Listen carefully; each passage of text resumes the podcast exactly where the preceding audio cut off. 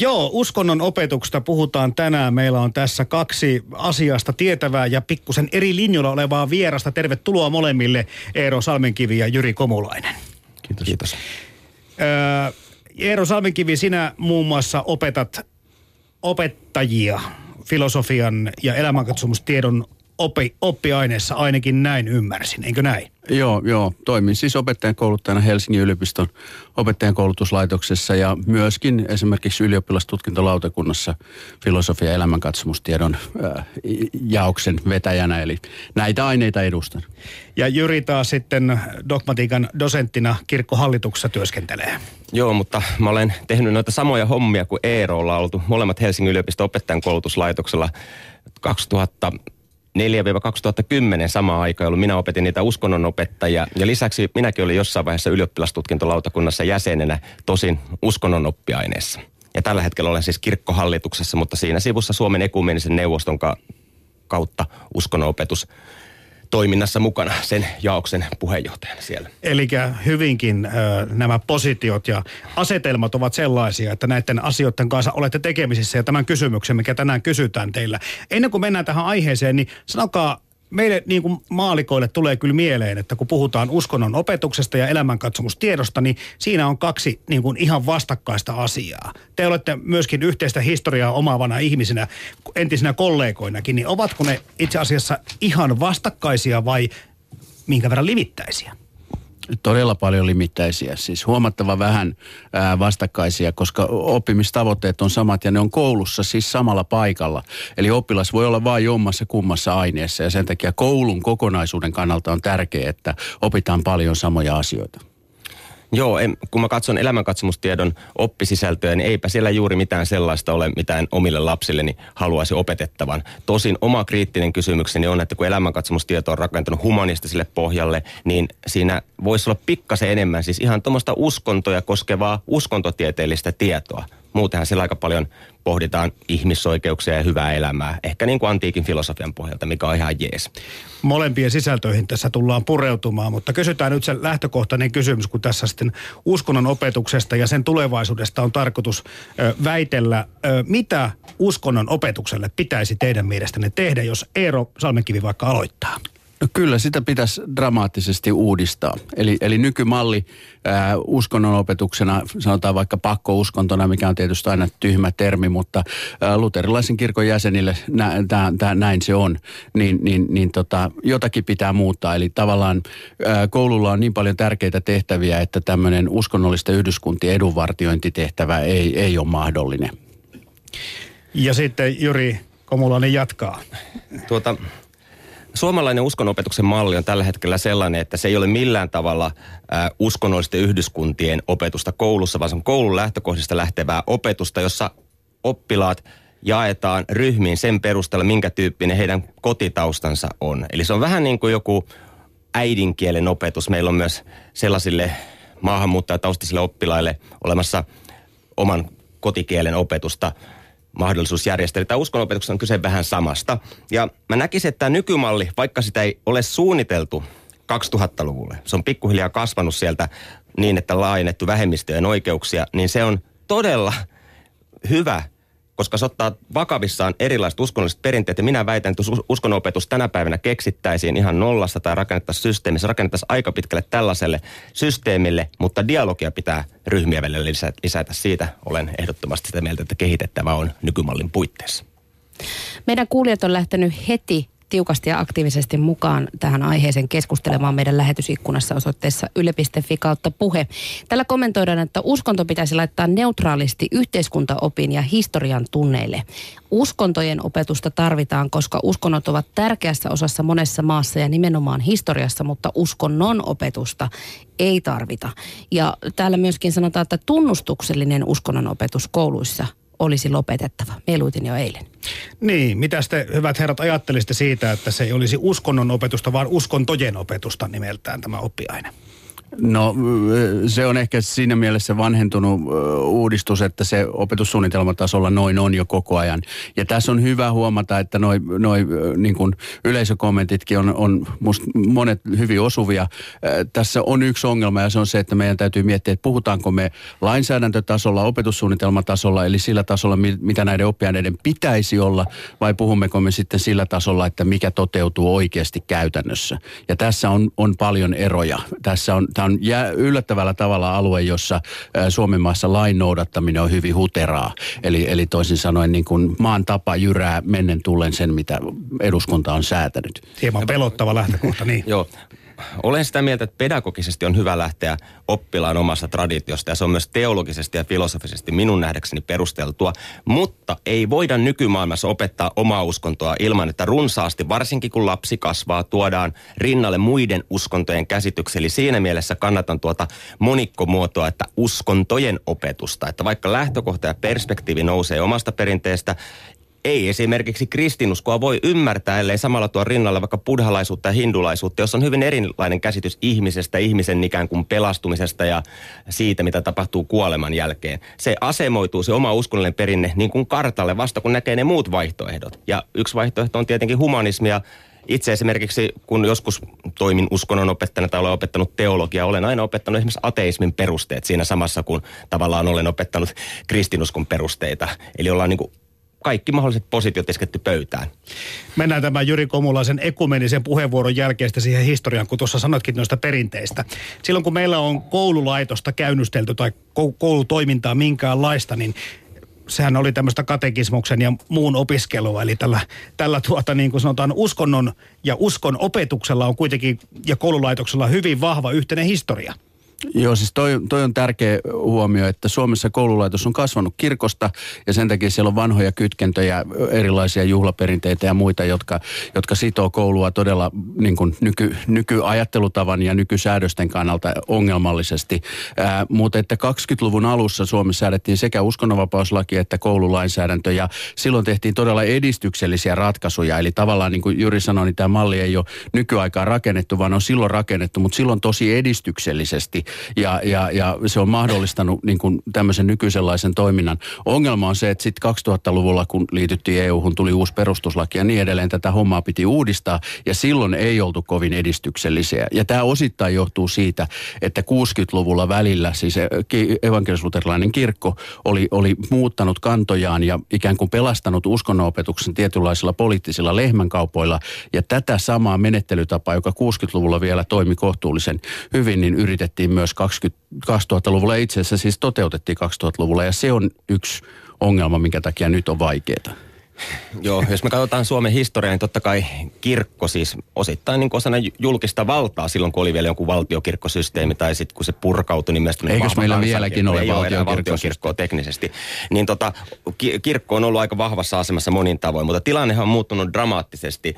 Esimerkiksi siitä, kun mitä nyt itse kävin peruskoulua, että näiden muutaman vuosikymmenen aikana. Ja kyllä mä näen, että myös kirkossa ajatellaan, että me tarvitaan vahvaa positiivista uskonnonvapautta, joka ei tarkoita mitään luterilaista monopolia. Sellaista ei enää tule missään mielessä olla, vaan tarvitaan siis kaikkien erilaisten täällä vaikuttavien merkittävimpien uskonnollisten ja ei-uskonnollisten perinteiden tunnustamista ja tunnistamista. Ja tässä mielessä mä näen, että vaikka tämä malli on rakentunut historiallisesti tietyllä tavalla, tänä päivänä tilanne on se, että meillä on vähemmistöuskontoja ja me tiedämme, että vähemmistöuskontojen edustajille esimerkiksi oman uskonnon opetuskoulussa on iso kädenojennus suomalaisesta yhteis- yhteiskunnalta.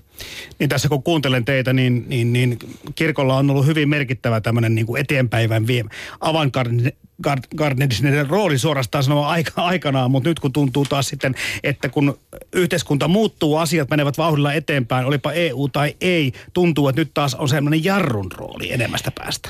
Kirkolla?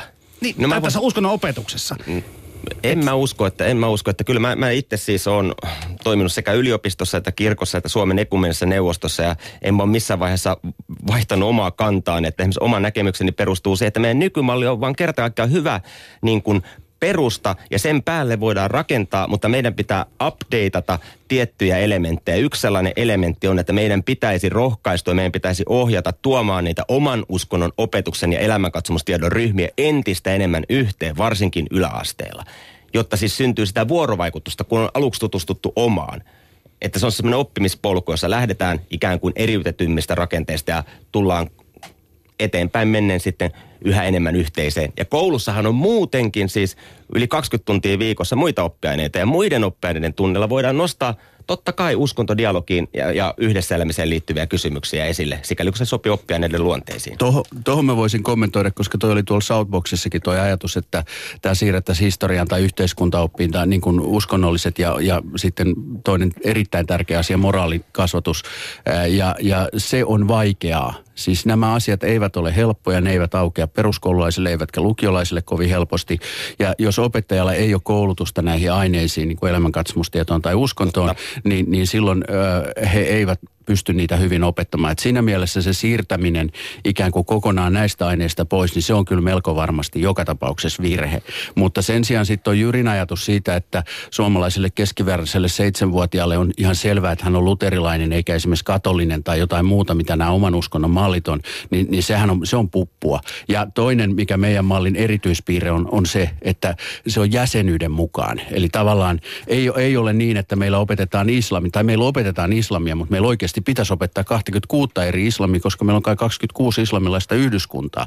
Mutta, mutta muiden uskontojen suhteen me ollaan katsottu tätä niin kuin, että uskonto on uskonto, mutta kristinuskoja me opetetaan hirveästi erilaisia. Eli tämä systeemi on ensinnäkin niin kuin valheellinen siinä mielessä, että lainsäädännössä se lähtee jäsenyydestä ja tosiasiassa se lähtee opeista ja, ja, ja sen takia niin kuin tavallaan se systeemiä olisi syytä korjata. Mutta itse, tapa, niin. mutta itse asiassa siis äh, mehän voidaan niin kuin nähdä, että kristin uskojen, siis nyt mä ajattelen, että meillä on siis koulussa luterilaista, ortodoksista, katolista, adventistista, et cetera. Vapaakirkollista opetusta ainakin periaatteessa, koska kolmas opetussuunnitelmat, niin näitähän voitaisiin yhä enemmän myöskin niin kuin jossain mielessä pitkällä tähtäimellä pohtia, että missä määrin voitaisiin ekumeenisesti niin kuin integroida toisiinsa. Tämä sun esille nostama ongelma liittyy siihen, että meillä laissa uskonnollisen yhdyskunnan statuksesta seuraa ikään kuin oikeus anoa mahdollisuutta laatia opetussuunnitelmat oman op- uskonnon opettamiseksi kouluissa. Mutta sehän on tietenkin absurdi, jos meillä on vaikka 20, 30, 40 erilaista islamilaista yhdyskuntaa, joka käytännössä edustaa sitä samaa niin kuin vaikka sunnalaista perinnettä, niin että heille jokaiselleen perustettaisiin oma uskonnonopetus, aivan kuten olisi absurdi, jos lähetyshiippakunta organisoituu omaksi luterilaiseksi kirkoksi evankelis-luterilaisen, voisiko sanoa valtakirkon rinnalle. Me, he voisivat vaatia sitten omaa uskonopetusta. Se on ihan absurdia. Totta kai tämän tyyppinen niin kuin, ää, rakenne pitäisi sieltä uskonnonvapauslaista siinä mielessä muuttaa, että me katsottaisiin jotenkin, että meillä opetetaan keskeisimpiä maailmanuskontoja niiden seuraajille ja vastaavalla tavalla sitten äh, niin kuin uskonnottomille elämänkatsomustietoille. Tämä on musta tosi tärkeä pointti. Juu, eli, eli tota, tämä on jäsen, jäsenyydestä tämä pitäisi, periaatetta. Jäsenyys mikä on perusta pitäisi, pitäisi erota. Eli silloin se kannattaa myös sitä, että luterilaiset saavat tietysti valita vapaasti. No en mä tiedä, mä usko, että mikään valintamyymälä. Jos ihminen kuuluu johonkin yhteisöön ja hänellä on tavallaan se tietty tausta, niin en mä voi ajatella, että vaikka mun lapseni valitsisivat vapaasti islamin tai krishnaliikkeen opetuksen. Tässä on kuitenkin tietty idea, että seurataan sitä tiettyä polkua. Mutta yksi toinen asia, kun puhuit, puhuttiin tuossa aikaisemmin tästä uskonnon mahdollisuudesta tulla ikään kuin opetuksi historian tai muiden kautta. Siihen mä sanoisin, ja nyt mä sanon tämän uskonnon ja historian opettajana, se on mun pohjakoulutukseni, että uskonto on kuitenkin oma tiedonalansa, tai se mitä me kutsutaan uskonnoksi. Ja näin ollen sitä ei voi integroida esimerkiksi historian opetukseen ilman, että samalla typistetään koko ihmiskuvaa – se semmoinen teologinen tai uskonnollinen osa ihmisyydestä on erityyppinen tiedonala kuin esimerkiksi historiallinen tieto. Tai jopa filosofinen tieto. Että täällä on monia, ja koulussa tarvitaan sitä monenlaisia lähestymiskulmia. No niin Hanna, heitä sieltä. Kuulijat lähetysikkunassa kommentoivat. Ensinnäkin uskonnollisuus on inhimillinen tarve. Ja sitten täällä sanotaan myöskin, että uskontojen ymmärtäminen pitkässä juoksussa kantaisi varmasti myös kansainvälistä hyvinvointia. Ja pointataan myöskin se, että uskonnot tai on tuhansia eri uskontoja, mutta kaikki ovat myöskin olevinaan niitä oikeita. Ja yksi vielä sitten väittää, että kyllä uskonnot ovat uhka koko ihmiskunnalle. Katsokaa vaikka otsikoita. Kiihkeä keskustelu. Tuosta sirpaleisuudesta. Se on totta varmasti, että kenenkään hanuri ei kestä tuota järjestää ihan kaikille kaikkea.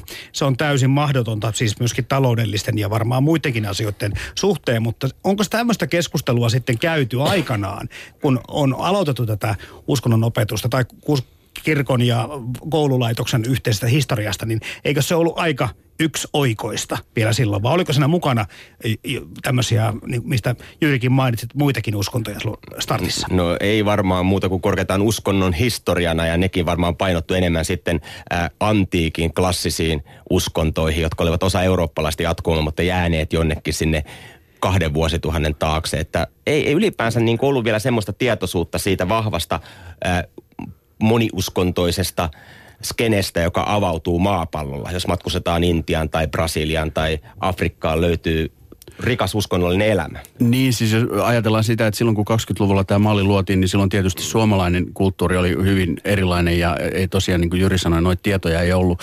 Mutta silloin koulusäädännöt, e- e- erityisesti oppikoulussa, oli hyvin vapaita. Et meillä oli siis, silloin oli islamia, oli jopa Jehovan todistajien opetusta, niin kuin omaa opetusta ja kaikkea tällaista. Eli, eli siinä mielessä niin kuin se tosiaan oli silloin hyvin avarakatseinen ää, se systeemi, mutta sitten meidän koululaitos on tiivistynyt ja tullut keskusjohtoisemmaksi ja sitten taas uudestaan hajautunut ja niin pois poispäin. Ja sen takia toi on äh, niin kuin hajonnut, mutta, mutta tavallaan tuo, mitä sanot, niin kuin, että mitä, mitä oikeasti on tapahtunut, niin sehän on yksi myös näistä ongelmista. Että pienissä uskonnoissa, ja jos mennään isojen kaupunkien ulkopuolelle, myös esimerkiksi elämänkatsomustiedossa, se käytännön opetuksen järjestäminen on, on erittäin heikkoa. Se on niin kuin käytännössä esimerkiksi us, pienuskonnoissa tunnustuksellista, vaikka se ei sitä lain eikä opetussuunnitelman mukaan ole. Se on elämänkatsomustiedossa usein sitä, että, että jätetään niin kuin opettajalle, jonka jonka tunnit pitää saada täyteen, eikä mietitä opetussuunnitelmaa, luetaan huterasti oppimateriaalia, joita nykyään on, ei tiedetä, että niitä on, koska kymmenen vuotta sitten niitä ei ollut ja niin edelleen. Eli tavallaan iso kysymys tässä on myös se, että miten tämä opetus pystytään myös järjestämään niin, että se on kaikille hyvää.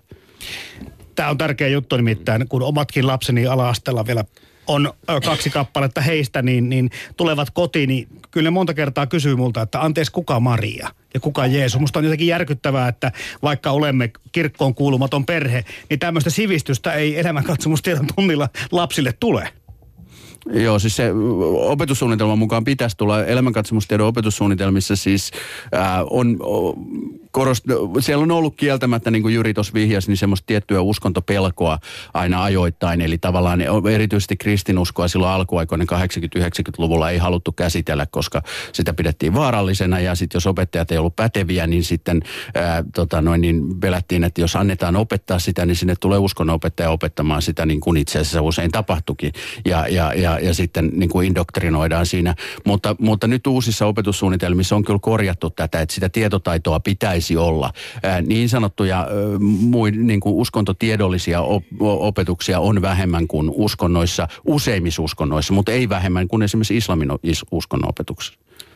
Joo, Juri Komolani, jatka no, vain. Niin kuin Eero käytti tätä sanaa indoktrinaatio ylipäänsä, että on pelätty jossain vaiheessa, että uskonopettaja tulee luokkaan, niin tässä suhteessa on tapahtunut valtava muutos. Että jos me kelataan muutamia vuosikymmeniä taaksepäin, niin uskonnonopettaja, kuten kaikki opettajat koulussa, minun käsittääkseni, en silloin itse ollut vielä koulussa, niin, niin äh, olivat jollain tavalla osa sitä kansallista siveellistä kasvatusprojektia, johon kytkeytyy myös kristinusko. Ja sieltä tulee mielikuvia sitten uskonopetuksesta, joka edelleen kertautuu, mutta oikeasti tänä päivänä uskonopettajat ovat tämän päivän teologisilla standardeilla korkeakoulutettuja ihmisiä, jotka varmasti katsovat hyvinkin avarasti ja ekumenisti ja uskontodialogin hengessä maailmaa. 70-lukulaisen muisto karttakeppiä tuli ainoastaan uskonnon tunnilla. Niin, ja mä ajattelen tässä jotain 30-lukua tai no, niin, se, niin tuli 70-luvullakin ja, ja itse asiassa mä olen lukenut nyt YO-kirjoitusvastauksia tältä keväältä, jossa oppilaalta kysyttiin osittain heidän omaa historiaansa ja häkellyttävän usein, sama koskee myös luokanopettaja-opiskelijoita, että mä ää, tota noin, niin opetan, niin häkellyttävän usein näitä niin kuin dramaattisia muistoja löytyy vielä 2000-luvultakin. Se on yllättävää. Meidän ää, kollega ää, professori Kaljoniemi julkaisi op, uskonnon opettajista tutkimuksen 90-luvun puolella puolivälissä. Ja siinä noin viidesosalla oli taipumusta tämmöiseen niin sanotusti katekeettiseen lähestymistapaan. Siitä on Oho. nyt 20 vuotta, eli onko se sitten vähentynyt vai lisääntynyt, niin, niin, ja kuinka paljon tässä on, mikäkin on urbaani legenda. Mun tietääkseni tämmöisiä kysymyksiä ei varsinaisesti ole tutkittu, mutta Juri voi tietää. No, no en mä tiedä, mutta siis, että jos mä nyt ajattelen, että mitä minä itse esimerkiksi opettajan koulutuslaitoksessa opetin tuleville uskonnonopettajille, että jos he lähtevät sillä, ovat sen omaksuneet ja ylipäänsä ovat omaksuneet sellaisen, voisiko sanoa, sen teologisen keskustelun maaston, missä nyt liikutaan 2000-luvulla, niin ei sellainen katekeettinen tapa, jossa uskonnon opiskelu on joidenkin katekismuksen lauseiden opiskelu ole millään tavalla tästä päivästä, vaan pitää tutkia uskontoa ilmiönä, pitää tutkia kristinuskon perusytimiä ja muuta tuollaista. Kuuntelet puheenpäivää ja tänään täällä väitellään uskonnon opetuksesta. Puheen päivä.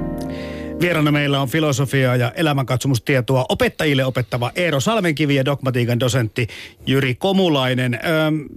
He, mä otan kiinni tämmöistä asiasta, kun tuli tuo äsken tuo, molemmat viittasitte omalla tavallanne siihen, ja myöskin boksissa tuli tämä tieto siitä, tuosta moraalista.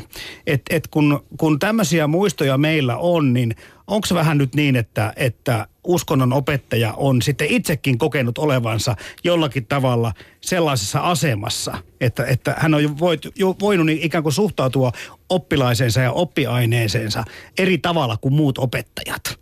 No, Onko tämä niinku tämä moraalin, uskonnon ja moraalin niinku liitto jollakin tavalla antanut vapautuksia? No, no mä näkisin näin, että varmaan kaikissa oppiaineissa opettajia on kentällä, jotka opettavat sitä epäajanmukaisesti tai jotenkin huonosti. Uskonnossa on vaan se vaara, että se on kuitenkin sellainen oppiaine, joka käsittelee hirveän syviä, syvälle meneviä kysymyksiä, että varmaan uskonnonopettaja äh, huono, huonosti asiaa toteutessaan voi aiheuttaa enemmän vahinkoa, kuten vaikkapa joku biologian tai matematiikan opettaja. Onhan meillä toinenkin rinnastus, liikunnan, liikunta. Että monet ovat saaneet liikunnan opetuksesta jonkinlaisia traumoja ja uskonnon opetuksesta myös. Ne liittyvät molemmat jotenkin siihen niin kuin omakuvaan. Liikunta sitten siihen, että miten minä kehuani käytän ja vertaudun muihin, mutta uskonto sitten vastaavasti siitä, että mikä on se elämäni perimmäisin tarkoitus, mikä on minun olemassaolon tarkoitus. Jos siinä niin kuin väärällä tavalla puoskaroidaan, niin vauriot voivat olla pahoja. Sen myönnän kyllä. No tuohon Jyri sanoi, että uskonto käsittelee, mikä on elämäni perimmäinen tarkoitus. Ja se, se oli tuolla Southboxissa kanssa siihen lyhyt kommentti, että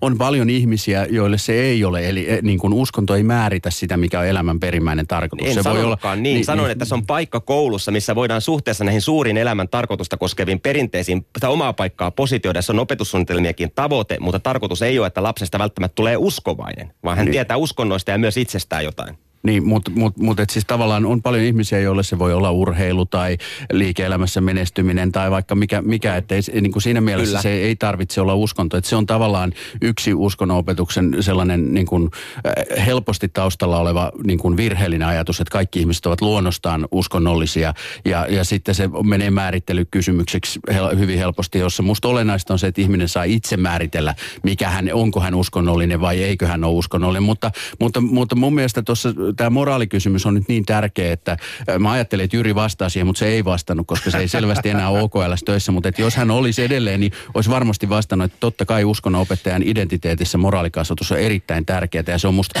hieno asia. Uskonnonopettajissa sama koskee elämänkatsomustiedon ja filosofiaopettajia.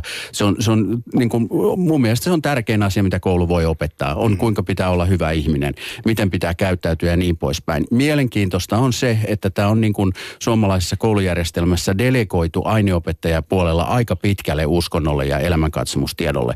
Ja tässä suhteessahan me eletään dramaattisia aikoja, koska nykyinen hallitus tai viimeisiä vetelevä hallitus eri Six, Fifth ja niin poispäin versioissaan on tässä suhteessa tehnyt dramaattisia linjauksia, koska tota noin, niin, 2012 perusopetuksen tuntijaossa siirrettiin uskonnosta ja elämänkatsomustiedosta tunti yhteiskuntaoppiin siten, että se olisi arvo- ja yhteisöllisyyskasvatusta.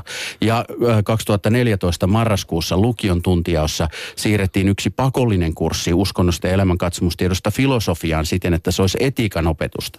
Eli toisin sanoen tavallaan tämän uskonnon opetuksen probleema on se, että, että siis moraali on mielletty uskonnolliseksi, mitä toki varmaan esimerkiksi Jyrin tasoiset teologitkaan eivät ajattele. Tavallaan moraalikysymykset on yksiä ja pelastuskysymykset on toisia eri kysymyksiä. Ja tämä on tehnyt itse asiassa koulun moraalikasvatuksesta vaikeaa. Nyt musta on oikein suuntaisesti linjattu niin, että niitä moraali, moraalin pitää olla sama kaikille ihmisille ja katsomus ja uskonto ja uskonnottomuus voi vaihdella. Ja, ja, ja sen takia musta on, niin nämä nykyiset linjaukset on tärkeitä, mutta se tietenkin tekee uskonnonopettajille, jotka ovat nimenomaan pitäneet tätä moraalista identiteettiä yllä ja samoin elämänkatsomustiedon opettajille tilanteen vähän hankalaksi, koska se on ollut tavallaan se tärkein opetettava asia. Nyt sitä ollaan vähän siirtämässä joillekin muille. Tämä on kiinnostava tilanne. Jyri, jatka vai? Mä, mä olen samaa mieltä siitä, että koulun tarkoitus on luoda sellaisia kansalaisia, jotka pystyvät yhteistoimintaan, jotka pystyvät asettamaan päämääriä, jotka edistävät yleistä hyvinvointia. Ja mä annan nyt konkreettisen esimerkin, että se motivaatio kuitenkin voi kumpua erilaisista katsomuksellisista perun, perusteista. Jos mä ajatellaan vaikka ympäristön suojeluun liittyviä kysymyksiä, jos ajatellaan vaikka nyt kristillistä perinnettä, joka on useimmille kuulijoista tutuin perinne, niin kristillisessä perinteessä voidaan perustella tavallaan se luonnosta huolehtimisen periaate luomiskertomuksesta käsin, koska Jumala on tämän kaiken takana, joten hän on luonut maailman hyväksi. Ja tämä kertomus, siis joka ei ole minun nähdäkseni millään tavalla ristiriidassa evoluutioteorian kanssa, kun kun tulkitaan se, että Jumala on kaiken evoluution ja kosmisen alkuräjähdyksenkin takana. Ja siinä tulee maailmalle mielekkyys ja ihminen on asetettu tähän maailmaan. Ihmisen tulee pitää huoli siitä, että luomukunta pysyy mahdollisimman terveenä. Okei, mutta sitten mä olin kerran paikalla, kun erilaiset hinduoppineet antoivat hindulaiselta perustalta ilmastonmuutosta koskevan julistuksen. Ja istuin siellä salissa ja sain sen draftin sitten tarkkailijana. Ja jotenkin yllätyin, kuinka hienosti he perustelevat hindulaisesta metafysiikasta käsin ihan saman moraalisen ajatuksen kuin kristitty perustelee taas toisenlaista ajatuksesta käsin. Eli, eli mä näkisin, että oman uskonnon opetuksella ylipäänsä niin kuin moraalikasvatuksella ei voida lähteä siitä, että on joku yhteinen niin kuin, niin kuin pintataso. Tämä on meille kaikille sama, vaan pitää mennä sinne syvempiin vesiin, eri perinteiden erilaisiin perusteisiin, josta nousee kuitenkin sitten samanlaiset käytännölliset johtopäätökset, koska silloin on sisäistettyjä ja motivoituneita ja lähtee sieltä omasta pitkäkestoista perinteestä, e- esimerkiksi vaikka muslimienkin kohdalla puhutaan useista vuosisadoista islamilaista perinnettä. Musta, musta toi ympäristöetiikka on hyvä esimerkki. Arne Ness-niminen norjalainen filosofihan teki tämmöisen niin syvä ekologisen suuntauksen, jossa hän nimenomaan ajatteli, että tärkeää on se, että me saataisiin ne ö, toimenpiteistä yksimielisyys ja sitten se arvoperusta, voi, mistä tullaan, voi olla hyvinkin erilainen. Juuri Tämä on niin vanha juttu, sain. mutta Joo. jos mä ajattelen itseäni moraalikasvattajana, entisenä eteen ja uskonnonkin ja filosofian opettajana, niin kyllähän me ollaan epäonnistuttu dramaattisesti tässä, koska siis kyllähän luonnon kannalta kysymys on siitä, että meidän pitäisi nopeasti saada kasvua alaspäin mahdollisimman paljon. Me ollaan pari päivää sitten oikeasti vietetty eduskuntavaalit ja muistaakseni siellä ei ollut yhtään puoluetta, joka dramaattisesti kannatti sitä, että kasvua pitää alentaa, luontoa pitää suojella ja niin edelleen. Eli kun nämä on ollut meidän oppilaina nämä nykyiset poliitikot, sit mä oon sitä luo, ikäluokkaa, että, että nykyiset poliitikot, Jyri ei ehkä ihan ole, että ne on ollut mun oppilaina, niin me, niin me ollaan niin kuin epäonnistuttu siinä, että nämä moraaliset kysymykset esimerkiksi politiikassa eivät ole riittävän vahvasti esillä. Ja sen takia tavallaan on tämä malli nyt ollut millainen hyvänsä, niin mä sanoisin, että, että, että jotakin kannattaa kyllä muuttaa sillä, sitä varten, että me saataisiin ihmisten moraalinen ja eettinen tietoisuus kasvamaan paremmin. Samaan varmaan, aikaan, kun me käydään tätä keskustelua tästä ö, uskonnon opettamista ja tämän moraalin yhteydessä tähän uskontoon, niin on kiinnostavaa se, että tämän päivän ihmisille ei välttämättä riitä tämmöiset niin kuin perinteiset selitykset tai viittaukset johonkin isoon kirjaan. He haluavat vastauksia. Mutta samaan aikaan tämä epäsuhta, mistä just kerroitkin, Eero Salmenkivi, niin ikään kuin eh, sitten kuitenkaan tätä ajattelutyötä ei olla valmiita tekemään. Eikö tämä tunnu vähän hullulta? Tu- Tuntuu tietenkin, mä kun olen filosofian didaktikko, niin mä voisin sanoa, että filosofia pitäisi opettaa paljon jo peruskoulussa, mutta eihän se ole oppiaineista välttämättä kiinni. Kysymys on siitä, että meidän pitää kaikkien kasvattajina yhtä lailla niin kuin vanhempina kuin opettajina niin kuin kantaa sitä vastuuta ja miettiä sitä, että, että miten me turvaamme sen, että vielä 20 vuoden päästäkin on olemassa hyvät mahdollisuudet ja että nämä hyvät mahdollisuudet ei rajoitu esimerkiksi vain Suomeen tai vain Suomen kantaväestöön tai johonkin muihin tällaisiin rajoitettuihin ryhmiin. Joo, ja tästä tämä ympäristönsuojelu oli varmasti hyvä esimerkki, mutta ehkä sellainen niin kuin sektori, jossa uskonnon ja elämänkatsomustiedon opetuksella on erityisesti merkitystä, on kyse siitä, miten me ymmärrämme toinen toisemme yhteiskunnassa, joka vahvasti monikulttuuristuu, jossa on merkittäviä vähemmistöjä, jotka tulevat hyvin erilaista kulttuurisesta taustasta.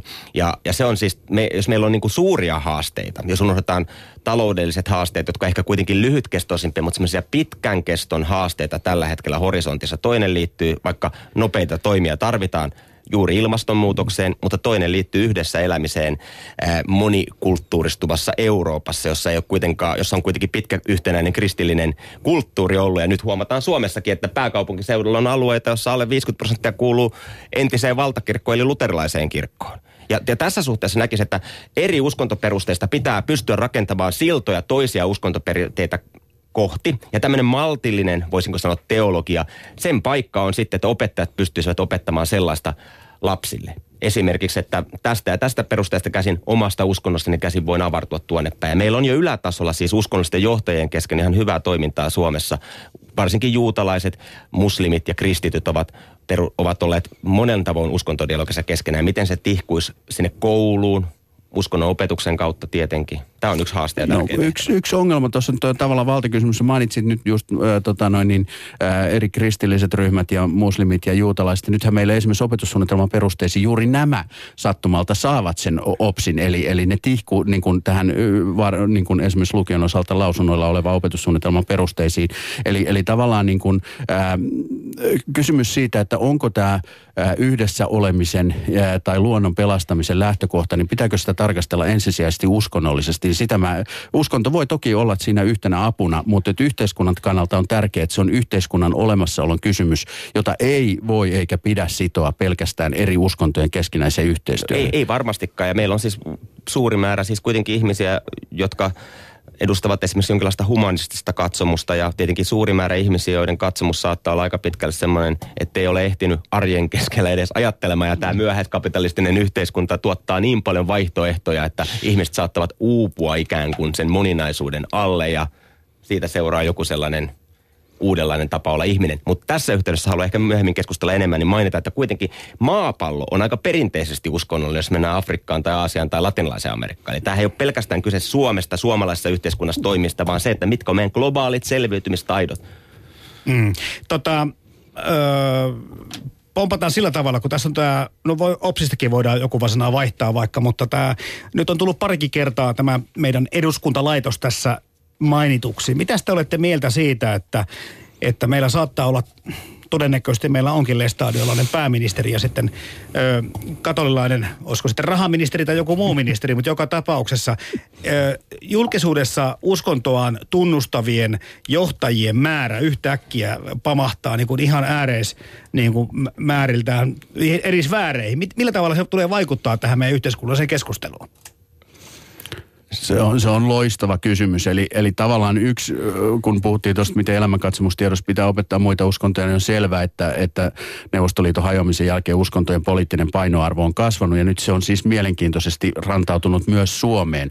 Mä muistuttaisin, että se ei kuitenkaan pääsääntöisesti koske niin kuin ihmisten arkea, että siis tämmöistä sekularisoitumista, e, e, niin kuin siirtymistä viisipäiväiseen työviikkoon tai jopa kauppojen sunnuntai-aukioloon, ää, to, tota, sukupuolineutraalia avioliittolakia ja muuta semmoista semmoista. Meidän yhteiskunnassa tapahtuu sekularisaatiokehitys tietyllä tasolla, mutta tietyillä ja erityisesti poliittisilla tasoilla uskontojen niin kuin, tuleminen vahvistuu. Ja, ja sehän on myös osittain huolestuttava piirre siis silloin, jos, jos ikään kuin uskonnolliset pelastusratkaisut toimivat niiden, niiden poliittisten päätösten taustalla, niin silloin esimerkiksi väkivallan käyttö ei välttämättä ole mahdotonta, mitä se olisi, jos me lähdettäisiin ikään kuin ihmiskeskeisestä ei, moraalista. Nyt mä ihmettelen tätä vähän, että päinvastoin uskonnothan siis ovat vähän niin kuin kaksiteräisiä miekkoja. Meillä on totta kai sellaisia uskonnollisia ilmiöitä historiassa ja nykypäivässä, jossa uskonto kytkeytyy väkivaltaan. Minun mielestä usein epäoikeudenmukaisesti suhteessa siihen uskonnon omaan perinteeseen nähden. Jos ajattelee vaikka jotain ristiretkiä, niin mun on vaikea nyt 600 vuotta myöhemmin, 700 vuotta myöhemmin ymmärtää, miten kristityt pystyvät perustelemaan väkivallan, kun heidän mestarinsa sanoi, että joka miekkaan tarttuu, se miekkaan hukkuu.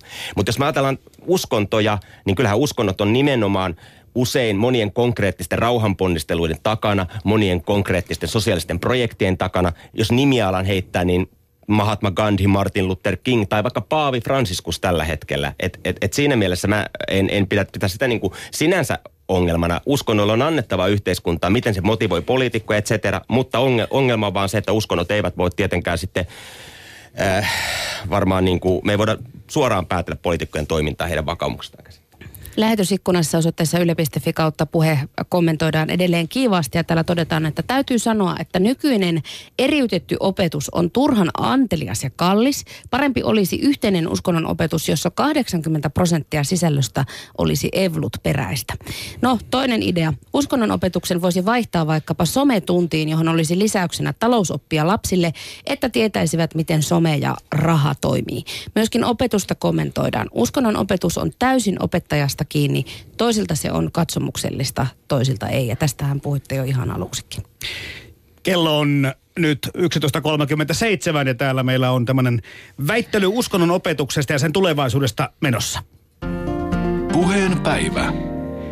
Dogmatiikan dosentti Juri Komulainen ja filosofia- ja elämänkatsomustietoa opettajille opettava Eero Salmenkivi ovat vieraanamme. Ja otetaan kiinni tuosta sekularismi-sanasta, minkä, minkä tuota äsken Eero jo laitoitkin menevään. Näitä uutisia siitä, mitä tapahtuu länsimaissa ja Suomessa on tullut monenlaisia siitä, että hetkinen, tämä oli tämä BBC muutama vuosi sitten uutisoima kerto, kertomus, missä, missä mainittiin, että, että joissakin vaiheessa uskonto on häviämässä yhdeksästä maasta ja Suomi yksi mukana niistä. Ja toissa näin, että oli viisi maata Euroopasta mainittu. Tsekki, Suomi oli muun muassa siellä ja kaikkea. Nyt huomattiin, että siviilivihkiminenkin oli ensimmäistä kertaa mennyt ohi kirkollisesta vihkimisestä. Eli tämä maallistuva Suomi ja länsimaa on kuitenkin tämmöinen myöskin vahva trendi. Mutta samaan aikaan, Eera, kuten tuossa sanoitkin, niin on tämmöistä uskonnollista johtajuutta korostavaa kulttuuria meillä olemassa. Jotenkin outo ristiriita. No se probleema on tietenkin siinä, että se sekularisaatio tai maallistuminen on epätarkka käsite. On monia piirteitä. Suomessa esimerkiksi perinteisesti niin kuin kuuluminen uskonnollisiin yhdyskuntiin ja, ja niiden niin kuin tietyssä mielessä jäsenyys on ollut aika korkealla. Osallistuminen taas hyvin vähäistä. Esimerkiksi Yhdysvalloissa on hyvin toisenlainen tilanne. Valtio on hyvin sekulaaria ja niin edelleen, mutta ihmiset on hyvin äh, uskontoa harjoittavia. Eli tavallaan mitä se tarkoittaa, niin se on kiinnostava kysymys ja, ja, ja se on tietysti semmoinen asia, mitä pitää opettaa, mutta niin kuin Southboxiin tuli, niin elämänkatsomustiedossahan niitä asioita pyritään opettamaan juuri yhtä aikaa somessa toimimisen ja, ja, ja talousasioiden ja muiden tämmöisen ikään kuin oman elämän muun hoitamisen kanssa. Joo, tota, siis Totta kai suomalainen uskonnollinen kenttä on monin tavoin muutoksissa. Mä oon itsekin pyrkinyt seuraamaan niitä tilastoja ja erilaisia tutkimuksia. Ja yksi trendi on tietenkin se, että perinteisestä tällaista, voisiko kristillistä viitekehyksestä luovutaan ja tilalle tulee aika pitkälle jotain sellaista, mitä voidaan kutsua maallistuneeksi, luterilaisuudeksi. Mutta sen lisäksi pitää huomata, että tulee semmoista uutta henkisyyttä. Se on usein jotenkin niin kuin, äh, ra, tietysti se, se tih, tihkuu monin tavoin meidän yhteiskunnassa. Moni ajattelee, että he eivät ole uskonnollisia, mutta he ovat henkisiä. Ja se näkyy, jos menee katsomaan elämänkatsomusta koskevia kirjahyllyjä. Se jollain tavalla äh, realisoituu erilaisissa mindfulness ja Ja kukaan ei nyt yhtään sanaa tässä näin. Joo, ja, ja, ja samaan, aikaan, mutta samaan aikaan taas, maa, niin kuin mä jo kerran sanoin, että maapallo on perinteisestikin varsin uskonnollinen. Kolme kuukautta sitten olin Intiassa ja ei se uskonnollisuus minnekään ole Intiasta esimerkiksi katoamassa. Ja siinä mielessä, jos me nyt korvattaisiin, kuten Shoutboxissa joku esitti, eh, uskontoja koskevat tiedot somella ja taloudella, niin mehän niin kuin typistettäisiin erittäin suuri tekijä, globaali tekijä kokonaan oppilailta, että millä se oppilas ymmärtää yhtään mitä, jos hän menee vaikka trooppiseen Afrikkaan ja törmää siellä sitten helluntailaisuuteen, joka kuin sieniä sateella ilmenee erilaisia helluntalaisia yhteisöjä, varsinkin Afrikassa. No tämä on mielenkiintoinen pointti. Mä tässä itse pohdiskelin tätä asiaa, oliko se maanantaina jo, että, että jos uskonnon opetusta ei omana oppiaineenaan olisi, niin mitä, mi, mihin se niin kuin ensimmäisenä löysi?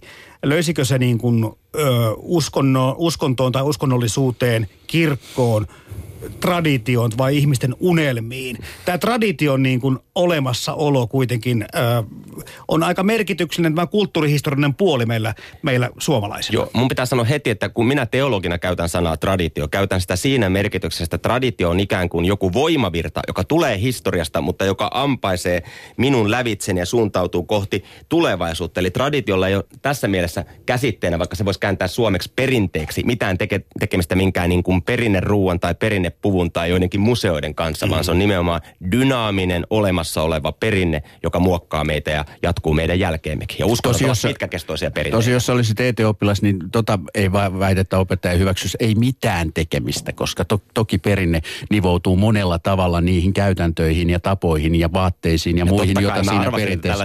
No, niin, okay. Olennaista huomata, että kuitenkin kun puhutaan uskonnollisesta traditiosta, ei puhuta mistään museoilmiöistä, vaan puhutaan voimavirroista, jotka vaikuttavat maapalloon. Joo, ja, ja niitä on tärkeää tuntea, että siinä mielessä tos, tosiaan niin kuin jännä katsoa, että mitä, mitä kaikkea pitäisi tietää, ja pitääkö Suomen politiikkaa esimerkiksi ää, ensi hallituskaudella tuntiessaan niin ymmärtää, mitä tarkoittaa olla katolinen Suomessa, tai mitä tarkoittaa lestadiolaisuuden eri suuntaukset ja muut tällaiset asiat, joka on tietysti niin kuin aidosti kiinnostava ja jossakin mielessä myöskin niin kuin, ää, uusi ilmiö.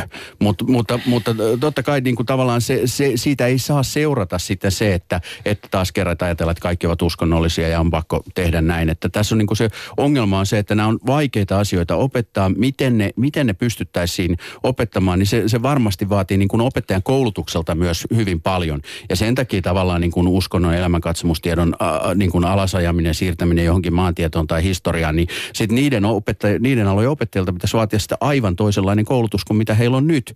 Ja tähän liittyy myös, että on olemassa niin kuin, ää, tutkimuksia, jotka osoittavat, että semmoisissa maissa, missä tämmöistä mitään niin kuin katsomuksellista opetusta ei ole, niin sitten myöskin esimerkiksi ääriliikkeet ja erilaiset niin sanotut huuhaat, mitä se nyt sitten tarkoittaakaan, niin, niin leviää paljon helpommin. Mutta sitten toinen ongelma tässä on kyllä se, että, että meidän evankelisuterilaisen uskonnon opetuksen traditiona on ollut ää, alun perin, se oli ikään kuin esiaste kirkon ää, rippikouluopetukseen. Ja tämä historia niin kuin näkyy paikotellen esimerkiksi sille, että 2000-luvun alussa opetushallitus tutki ää, uskonnon elämänkatsomustiedon ja tapakasvatuksen opetusta. On muuten tutkittu siis todella vähän verrattuna muihin aineisiin ja satsattukin todella vähän. Eli tässä suhteessa asiaa voisi korjata, jos joku näistä päättäjistä tätä kuuntelee. Mutta mutta, mutta tota noin, niin, ää, niin siellä paras tulos oli se, että lähiseurakunta tuli tutuksi. Eli tietyssä mielessä yksi ongelma tässä opetuksessa on se, että, että tavallaan puhutaan, että haetaan isoja globaaleja valmiuksia ymmärtää niin kuin hyvin moninaista katsomuksellista kenttää. Mutta sitten taas toisaalta semmoinen vanha traditionaalinen rakenne, että tavallaan tietyssä mielessä koko meidän elämänkatsomustiedon pienryhmästä uskontojen kaikkien probleema, niin kuin, probleema on se, että tämä evankelisuterilaisen uskonnon perinne on niin, kuin niin iso laiva, että se tuossa Southboxissa sanottiin, että 80 prosenttia yhteisestä aineesta pitäisi olla evankelisuterilaista.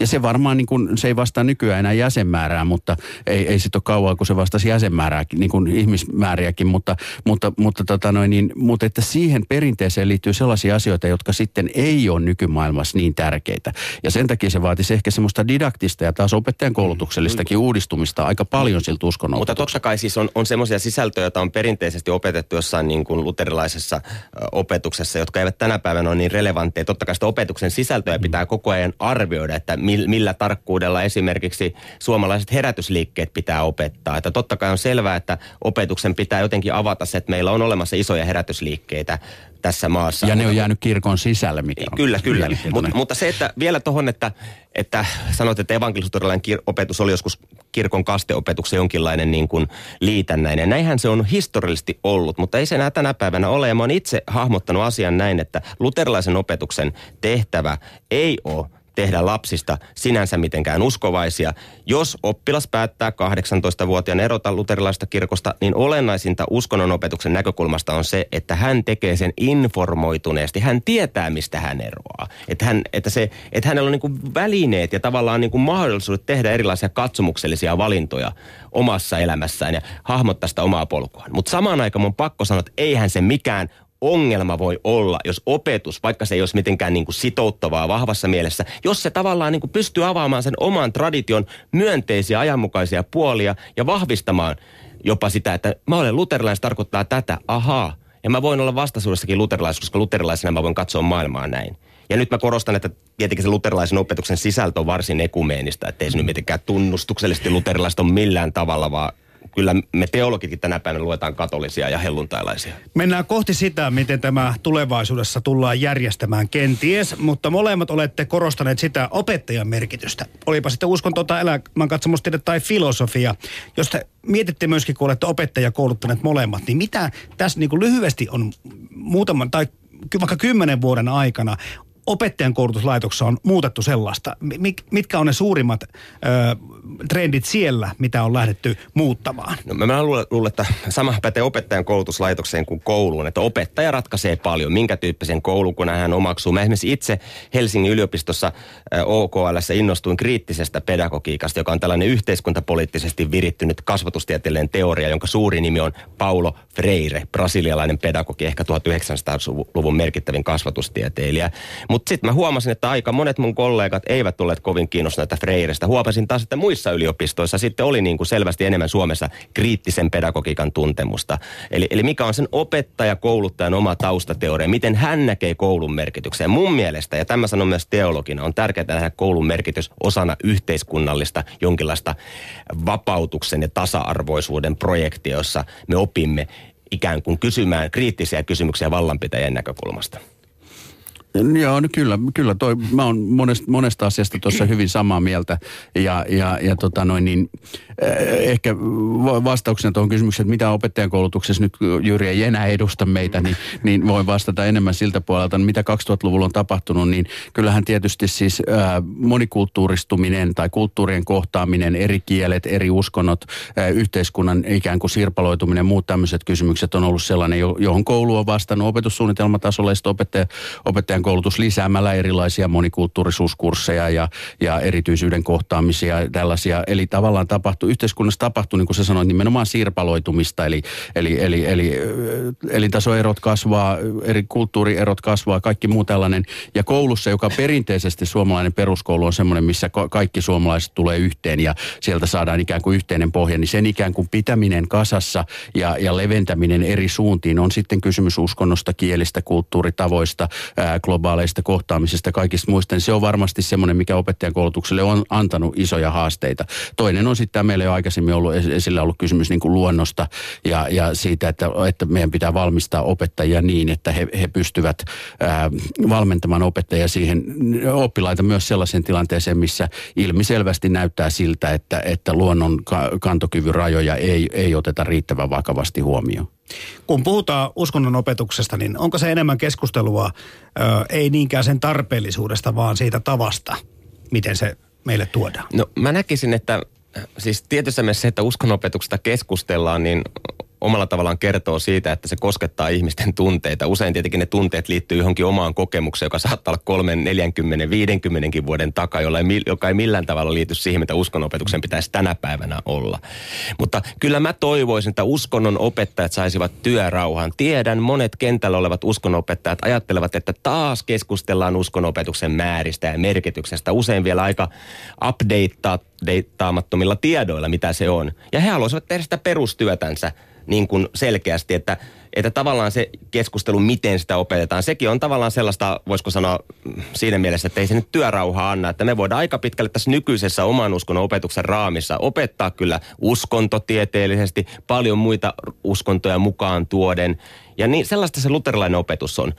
Sitten taas nämä pienryhmäiset uskonnonopetukset on vähän erityyppisiä, koska ne kysymyksen asettelut on erilaisia. Niillä on myös kotouttava merkitys suomalaiseen yhteiskuntaan. Siitä on ihan olemassa ihan empiiristä tutkimusta, että se on tärkeää esimerkiksi vaikka muslimivähemmistölle, että heillä on oma oman uskonnon opetuksen systeemi. Se saattaa olla siitä valtavirasta katsoen hieman enemmän tunnustuksellista, mutta se on toisaalta osa sitä kotouttamispolitiikkaa. Se tapahtuu kuitenkin suomalaisessa koulussa ja sillä tavalla varmaan myös lieventää sellaisia radikaaleja tulkintoja, jotka voivat jossain sitten muualla syntyä. Eli kyllä mä näen opetuksella ihan merkittävän sisäpoliittisenkin rooli. Näin kertoi dokumentiikan dosentti Juri Komulainen. Nyt filosofian ja elämänkatsomustietoa opettajille opettava Eero Salmenkivi saa vastata siihen, että 35 vuotta on vuoteen 2050 aikaa. Ollaanpa silloin itse olemassa vai ei, mutta onko opetussuunnitelmassa uskonto erillisenä oppiaineena? Veikkauksesi. Nimellä, nimellä, joka on pelkkä uskonto, varmasti ei. Onko oppiaineen nimessä uskonto yhtenä osana on paljon vaikeampi kysymys ja, ja se ehkä on oikein, niin se ehkä oikeinkin pitää olla. 35 vuotta on kyllä tosi pitkä aika ennustaa, että, että tota noin, niin mä... Tapahtuuko se paljon nopeammin? Ei, mä, mä, mä sanoisin, että siis se, se, jos, ei, jos mä otan ennustajan roolin pois ja sanon pikemminkin mitä mä toivon, niin mä toivon, että, että oppiaine tai oppiaineita, jotka vastaavat katsomus- ja moraalikasvatuksesta on ja niiden rooli on vahva. Henkilökohtaisesti en pitäisi välttämättömänä, että sen oppiaineen nimessä on uskonto millään tavalla, tai itse asiassa pitäisin sitä ehkä jopa parempana, jos se ei olisi. Mutta että en osaa sanoa tuosta ennustuksesta. Jyri Komulainen. No mä olisin jo nyt valmis muuttamaan äh, oppiaineen nimen varsinkin lukiossa muotoon teologia ja uskontotiede, ja, mutta malli pysyisi tietyssä mielessä samantyyppisenä niin, että jokainen eri oppilas tulee sen oman uskontoperinteensä kanssa ilman, että sitä mitenkään niin kuin typistetään tai dissataan, vaan hän sitä omasta perspektiivistään käsin tutkii niitä yhteisiä kysymyksiä omasta traditiostaan ammentaen. Ja näin ehkä jos ryhmien välillä on vuorovaikutusta, tulee tavallaan mahdollisuus oppia toinen toisiltaan. Eli jos 2050 on sitten jonkinlainen uskonnonopetuksen malli, kuten varmasti maapallo huomioiden ja ihmiskunnan historia ja tulevaisuus huomioiden pitää olla, niin toivon, että se on, kuten nykyäänkin, vahvasti sen oppilaan oman perinteen mukaan ottava ja vakavasti ottava. Ei missään tapauksessa mikään objektivoiva tietopuolinen aines, joka niin kuin tavallaan typistää sen oppilaan oman identiteetin ja kyselyn. Mä, mä kanssa haluan välttää typistämistä, mutta siis toi oppilaan oman ää, on musta ongelmallinen, koska ne opetussuunnitelmat ja muut, ne on niiden uskonnollisten yhdyskuntien omia.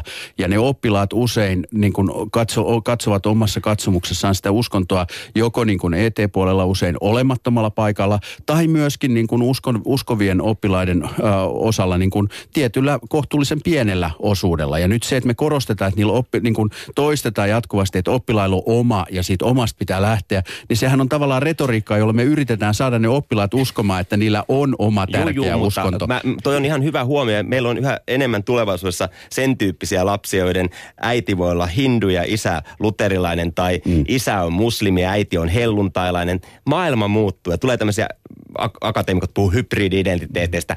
Totta kai tämä on totta, mutta se ei silti sulle pois siitä, että meidän on uskontoa koskevassa tiedossa lähettävä kuitenkin jostakin lähtökohdasta liikkeelle. Ei ole mitään neutraalia maaperää. On parempi tehdä malli, joka on läpinäkyvä, jossa erilaisia vaihtoehtoja, erilaisia perspektiivejä tulokulmia kuitenkin sitten loppujen lopuksi yhteiseen projektiin. Täällä lähetysikkunassa soitteessa yle.fi kautta puhe, niin keskustelu on vähintäänkin kuumaa tämän aiheen ympärillä.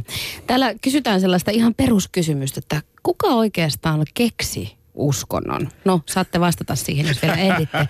Mutta äh, täällä pohditaan myöskin, että ihminen, joka ei tiedä mahdollisimman monenlaisista maailman uskonnoista ja aatesuuntauksista, on auttamatta, auttamatta henkisesti sivistymä, sivistymätön. Ja kovin monet nykysuomalaiset tämän mielipiteen mukaan ovat. Mutta heti tuli vastaväite. Mitä enemmän ihmiset sivisty, sivistyvät, sitä vähemmän myöskin uskonnot pätevät. Eli kiivasta on keskustelu. Joo, tuo väite, mikä usein tulee näissä nettikeskusteluissa ja muualla, että jotenkin tiedon saanti tai sivistys niin kuin johtaisi uskonnon tavallaan la, niin kuin vähenemiseen omassa elämässä. Se vaan ei pidä paikkaansa. Meillä on olemassa siis valtava määrä niin kuin ihmisiä, jotka ovat uskonnollisia, mutta ovat hyvin koulutettuja. Ja puhun myös ihan vaikka sellaista ihmistä, jotka ovat perehtyneet uskontoon 24 kautta 7, eli ammattiteologit tai uskontotieteilijät. Eli toi on ihan myytti, että ihmiset ovat uskonnollisia – ja mitä tulee taas, kuka keksi uskonnon, kuka keksi rakkauden, ne on semmoisia, ei kukaan ole varmaan keksinyt missään, missään pohjassa. Ihminen on aina kysynyt. Ihmisyyden määritelmähän kuuluu kai, ainakin se mikä, en tiedä onko se vanhentunut vai ei, että ihminen tekee työkaluja ja lisäksi hän hautaa kuolleensa. Ja no, siihen liittyy rituaalit ja tavallaan uskonto jo siihen, ihmiskunnan alkuhistoriaan. Joo, siis toki kysymys, että kuka keksi uskonnon vaikea, mutta että, ää, mä epäilen, tämä on empiirinen kysymys ja kannattaa tarkastaa enemmän joltakin muulta kuin meiltä, jotka tästä muistivarasta sanoo, mutta mä epäilen kyllä, että Jyrin vastaus on väärä. Mä epäilen, Ai, että korkeasti koulutettujen ja hyvinvoivien, hyvin korkeassa elintasossa elävien ihmisten keskuudessa uskonnon osuus, prosentuaalinen osuus on pienempi, mikä ei tarkoita sitä, etteikö se Jyri väite, että hyvin monet niin kuin korkeasti koulutetut ja niin edelleen ovat mm. hyvin uskovaisia. Se, ne ei ole ristiriitaisia, mutta siis tavallaan siihen te- teesi, koska mä, mä epäilen nimittäin, että täällä on käänteinen, tää, se mistä tämä niin teesi tulee on käänteinen, että jos yhteiskunnassa menee todella huonosti, jos tulee sotia, jos, jos tulee katastrofeja, niin silloin uskonnolla yleensä menee hyvin.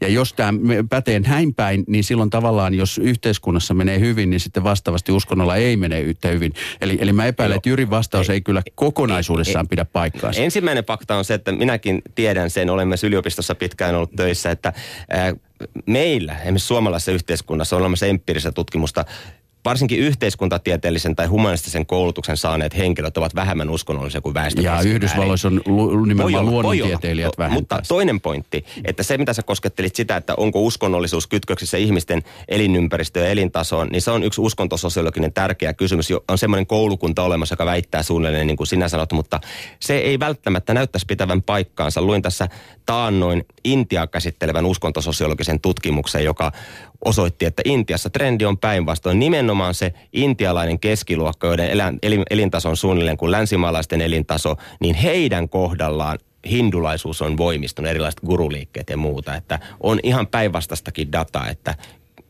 uskontososiologiassa ei ole mitään yhtä koulukuntaa, joka olisi tällä hetkellä ikään kuin vallassa, paitsi ehkä se, että uskonnolla on joka tapauksessa merkitystä nyt 2000-luvullakin.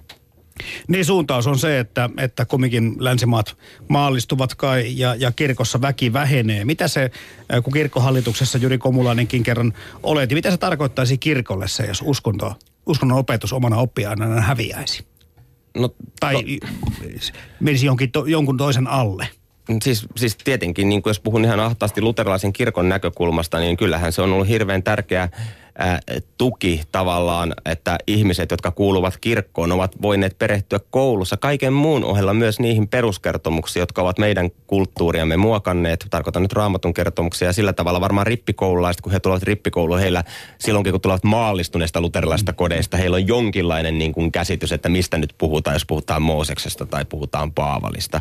Mutta toisaalta mä näen, että kirkolla ei kyllä mitään tarvetta ole mihinkään luterilaiseen monopoliin. Päinvastoin mun mielestä tarvitaan vahvan positiivisen uskonnonvapauden Suomi, jossa on vahvasti niin kuin eri uskonnot voivat näkyä, osallistua omilla tavoillaan yhteiskunnalliseen elämään. Ja uskonnonopetuksen malli nykyään on just sen tyyppinen. Vaikka se ei ole uskonnollisten yhdyskuntien opetusta, se kuitenkin ottaa vakavasti uskonnot on kädenojetus, enos varsinkin vähemmistöille. Eero Salmenkivi, minuutti aikaa vastata. No, mä, mä poimin tuosta tuon positiivinen uskonnonvapaus. Suomalaisessa uskonnonvapauslainsäädännön uudistuksessa vuosituhannen alussa käy, otettiin vahvasti käyttöön termi positiivinen uskonnonvapaus. Se on käsitteellinen sekasotku. Eli, eli siellä, siellä on monta asiaa. Isä Berliinin alkuperäinen erottelu positiivisten ja negatiivisten vapauksien ja oikeuksien välillä. Sitten ää, YK ihmisoikeuksien julistuksessa aidosti oleva uskontoa koskeva teesi siitä, että uskontoja pitää saada myös lähettää ja opettaa. Se on, se on siis ihmisoikeus ja uskonnoille eittämättömästi kuuluva oikeus ja se on tämä positiivinen oikeus. Mutta sitten jos tähän sotketaan tämmöinen niin kuin pohjoismaisen demokratiaan kuuluva juttu, että valtio pitää se maksaa, niin sitten saadaan kyllä liian huono tulos aikaiseksi. Eli tavallaan se on juuri tämä ristiriita, mistä paljon on puhuttu, että mikä on uskonnollisten yhdyskuntien rooli koulun uskonnon opetuksessa. Jos valtio hoitaa, sitä ei ole, ja sitten jos he itse hoitavat omaa opetustaan, sitten se on ikään kuin uskontoa. Eli mitä on uskonto silloin, kun puhutaan koulun uskonnon opetuksesta, on hyvin epäselvä kysymys. Ja se ei ihan tällä tunnilla ratkennut, vaikka keskustelu oli ansiokas ja saatiin monta tuo positiivinen negatiivinenkin, josta ne ottaa mukaan tähän keskusteluun, mm. mutta aika loppuu kerta kaikkiaan kesken. Kiitoksia äh, dogmatiikan dosentti Jyri Komulainen sekä filosofia- ja elämänkatsomustietoa opettajille opettava Eero Salmenkivi. Kiitos. Kiitos.